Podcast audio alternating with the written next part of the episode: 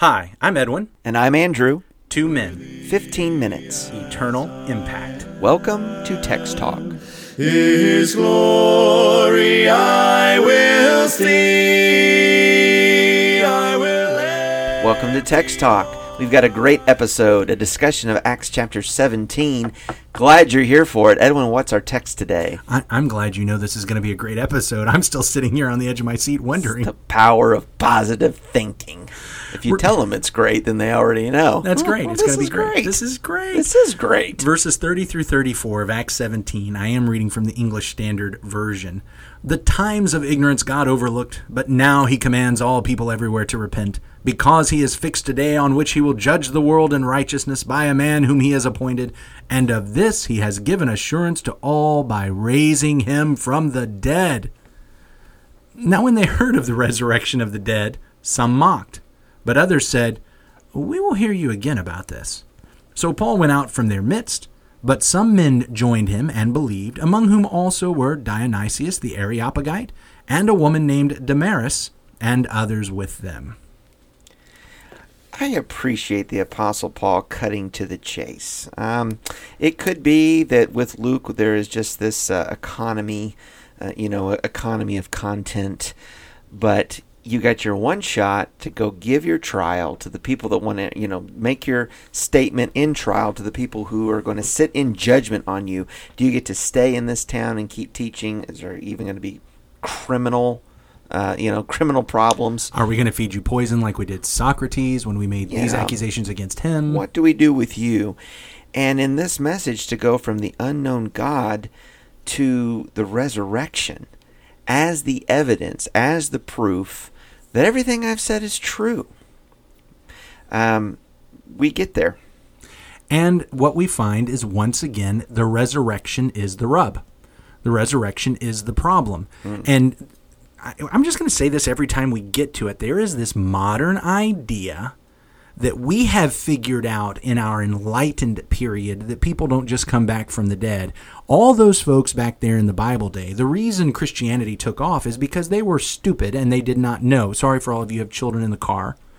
Uh, they were ignorant. They were foolish. They were unwise. They were gullible, believing that they would have resurrection. Yeah, that just happens all the time. What we find is they knew, just like we know, people don't come back from the dead. If that actually happened, that would be amazing and it would mean something. Mm-hmm. And they didn't want to believe it. And it does mean something. It means that Jesus is king and that all of this is true.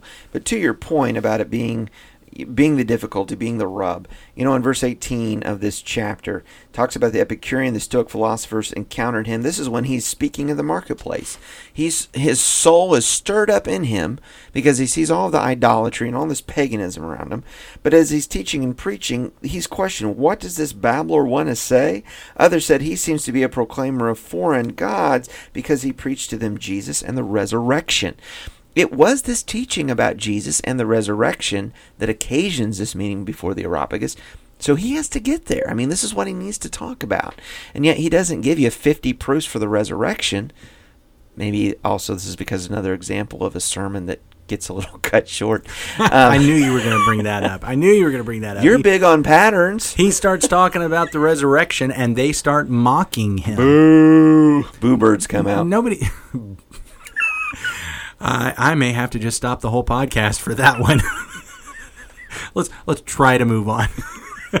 so yeah, we've got these guys who are mocking. We've got these guys who are saying this can't be. People don't come back from the dead. I just want to drive that home. Yet some people ended up believing. Why would that happen? Because they saw things and they heard things that caused them to say, I know that doesn't happen, but you've convinced me that it happened this time.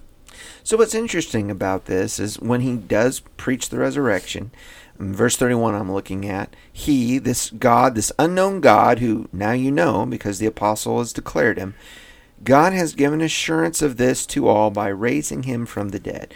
Assurance of what? That there's a day appointed to judge the world. Um, and judge him through a man, a chosen man. Here, resurrection is a proof that there is a particular judge, an appointed judge, and that we all stand before him in judgment. Um, you know, I guess I'm trying to follow this logically a little bit. How exactly does that go together? How do you see that fitting together? Well, uh, here's what catches my mind here as I'm as I'm listening to what you're saying and trying to process it. Is it did uh, did catch me that they didn't get upset when he said there's going to be judgment. It's not until he, they said resurrection. They were kind of with him through this moment of judgment. But then when he says, and we know he's going to have the judgment because he brought this fella back from the dead, that's when they start getting upset. So run me back here. Let me hear your question again because I was kind of thinking along a different lines, and I and I, I'm not quite sure that I'm answering I- what you're asking. I didn't mean to throw you a curveball there, but I, I'm just saying. I do it to you eh, usually, so now it's my turn. as as we track along with it, okay, here's the declaration, the command, you need to repent. Why do you need to repent? Verse 31 Because he's appointed a day he will judge the world in righteousness. You're going to be judged. He's going to judge the world in righteousness by a man whom he's ordained, or by a man he's chosen. Hmm. He's given assurance of this. Here's the proof of this. I guess that there will be a judgment and that the man has been chosen who will judge. He's given assurance of this by raising him from the dead, by raising the man who will judge you from I, the dead. I think that's the point. He's given assurance that he has chosen a man who's going to judge you. And and we know that because look, here's the fellow that died and he brought him back from the dead. He defeated death. This is the one who gets to be judge. I, I'm sure there was going to be more that he was going to say about this idea of resurrection. But like you said, they got cut short. I'm sure mm-hmm. there was more he was going to say about this idea of judgment, but he got cut short. It does seem to me that his point, though, is he made it clear. He made it clear that he has chosen a man who is going to judge, that he has appointed a man who is going to judge, and he made that clear by raising that man from the dead. He is the judge. That's not a way we commonly today like to think of Jesus. Well, it's not, and it's not often the way that even we've been talking about the wonder and the joy and the blessing of this teaching of resurrection. That uh, the resurrection not only proves that there's life after death and there's heaven and blessing, but here Paul is using it as a proof that there's judgment and consequences for those who do not repent. I'm backing up to what got Paul into this whole Areopagus thing. He, he's actually been teaching for some time. I mean, this Right. is not just he came into the the marketplace this morning and by this afternoon he's been reasoning in the synagogues and the marketplace for days, and finally they've said, "Hey, There has to be time for this teaching to permeate. yeah, and so there's some of this that they've actually already heard, and mm-hmm. so maybe there's some aspect of this that he he he knows he's already taught some things, they've already heard some things, and he's bringing that summation Okay. and he's he's driving driving home the proof of what I've been teaching you because it did tell us they even said he seems to be teaching foreign gods pre- because he was preaching about Jesus, Jesus. and the resurrection. You know, some people suggest that it may be that these guys, with their different views about gods, thought that when he was using resurrection, which I think is the Greek word anastasia, uh, I'm trying to remember some of my words there, but that they would use that word mm-hmm. as a name for a god. And they think he's not only talking about Jesus but this other god this god resurrection. Oh, wow. and Okay. so because he's teaching foreign deities, Deities, plural, Mul- yeah. plural yeah, multiple. And so now he's getting down to no look i'm not talking about foreign deities. I'm talking one about the god you all know is out there. You just don't know who he is. I'm telling you about him. Two i'm telling you he came into the world and was resurrected god showing that this one is going to be the judge in well, of course, he doesn't get to the point that in your resurrection, but it is the highlight that look, after this life is over, there's going to be something else. Yeah. There is going to be resurrection. He has proven that judgment is coming by bringing him back from the dead, by showing there's more to life than mm-hmm. this life. And he did that by, by showing us in Jesus. Mm-hmm. Amen to that. Now, as we pointed out, that they they um, probably cut this message a little bit short. Verse thirty-two: When they heard of the resurrection of the dead, some mocked. Uh, so that that you know they seem to be uh, that'll be the end of that talk. I want to just talk about for a moment as the chapter concludes, you've got three reactions here to the preaching of the resurrection, to the preaching of Paul here at the Areopagus. Uh, you've got some people who are mocking. That's a hard no. They are not interested in this gospel. They think it is foolishness. They're going to ridicule the messenger, and so they mock. But now notice this. Others said, We will hear you again on this matter. They are curious. They are not willing to dismiss it out of hand. They are not going to mock him, but neither are they saying, oh, this is this is the message I've been waiting for all my life, right? You know, I, I see it. Um, but but there there's merit here. We we need to know more. And then you have then you have Paul departing from among them, verse 34. Some men joined him and believed, among them Dionysius the Areopagite a woman named Damaris, and others with him. Well, you know, you have one who's there in the council that believes this is true. We talked in the last couple of uh, episodes recently about this idea of what it means to be a believer in this New Testament. This is somebody who is becoming a Christian. They're being baptized. They're willing to repent. And you have a leading lady as well, and then others with them. So what I'm saying is, you, you've got some people who hear this teaching, they mock it, they reject it, they don't want any of it. You've got some who are curious. I need to hear more. I have questions to ask. Let's talk more about this. And you have some who respond in the affirmative. I do believe. I want to give allegiance to King Jesus. I'm going to serve this God. I didn't know this God before, but now I know, and I want to be one of his people. Those are the three responses that we get today. It's, it's the You're same right. responses that we get all the time, and and I, I guess there's, well, for the main part, you and I as Christians, as people who teach, and those who want to pass on the gospel, need to remember. Yeah. And Paul has a choice. He can either focus on the folks who rejected. He can either get irritated by the folks that didn't just believe him the first time, mm-hmm. or he can say, "Some people heard, they believed. I'm going to keep teaching this so other people can hear and believe."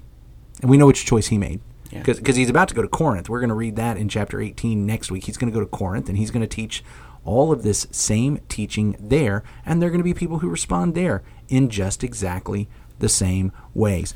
Now, it, it does seem that he does not get arrested. Yeah. He does not get thrown in jail whatever the impact of this is, he's been able to calm down their fears about this foreign deities thing. He's demonstrated right. some wisdom in the way he's approached it so that he can get out from under that trouble. Mm-hmm. Uh, even when with some on that council, like you said, the Dionysius, the Areopagite, which again brings up, we, we brought up earlier in the week, but if you didn't get to hear that, this idea of Areopagus is not just the hill, but there was a council right. that would meet there. And so when it refers to him as an Areopagite, it's not just a guy who lives on this hill. It's the idea of someone who was among that council that tested and tried the folks who were teaching to make sure that they were not misleading the youth or misleading the city. And so that's what we find here. We find, again, I, I, guess I'm just repeating myself now. These are the same responses we're looking for today. And so, honestly, we're looking for a response. Mm yeah. Where wherever you are in your spiritual walk, you've got a couple of choices that you can make with the things that you hear from the Bible. We know that you might decide to mock them. Mm-hmm. We would hate that for you, and it would be very sad to us. You may say, "I want to hear more about this." Yeah. We'd love to talk to you about it send us an email text talk at christiansmeethere.org or we, subscribe to the podcast. Subscribe to the podcast, podcast you'll hear more. Yeah absolutely. Or you may want to accept it. Maybe you're saying I, I get it. I believe it. I want to be a part. Reach out to us. We want to help you give your allegiance to jesus through your faith and repentance and baptism in the name of jesus christ for the remission of your sins. We'd love to help you with that. We're going to go ahead and wrap up this week of podcasts with a prayer. We're going to be praying for you. Our great God and Father, Lord, thank you. Thank you for the time that we've had uh, to share, study, conversation, talk about your inspired word. And as we look at Acts chapter 17, we are reminded of the truth of the resurrection of Jesus Christ, the truth of his return, and that we shall all be judged by him judged in righteousness. And Lord, only by the gospel we understand can we be made righteous through Jesus Christ. Father, we're praying for the people that are listening and studying along with us, for those that are thinking very seriously about taking steps in faith and obedience to this gospel message. Father, encourage them that they might do so. Uh, Lord, we ask that you might bless us to walk faithfully with you this day. In Jesus' name, amen. Amen. Thanks for talking about the text with us today. I'm Edwin Crozier, and I'd like to invite you to join the Christians who meet on Livingston Avenue this Sunday for our Bible classes and worship. You can find out more at ChristiansMeetHere.org. Check out our daily written devotional that goes along with today's episode. You can find a link for it in our show notes. Michael Eldridge wrote and sang all four parts of our theme song. You can get more from him at acapeldridge.com. Remember to subscribe, rate, and review our podcast so others can learn about it more easily. Have a great day.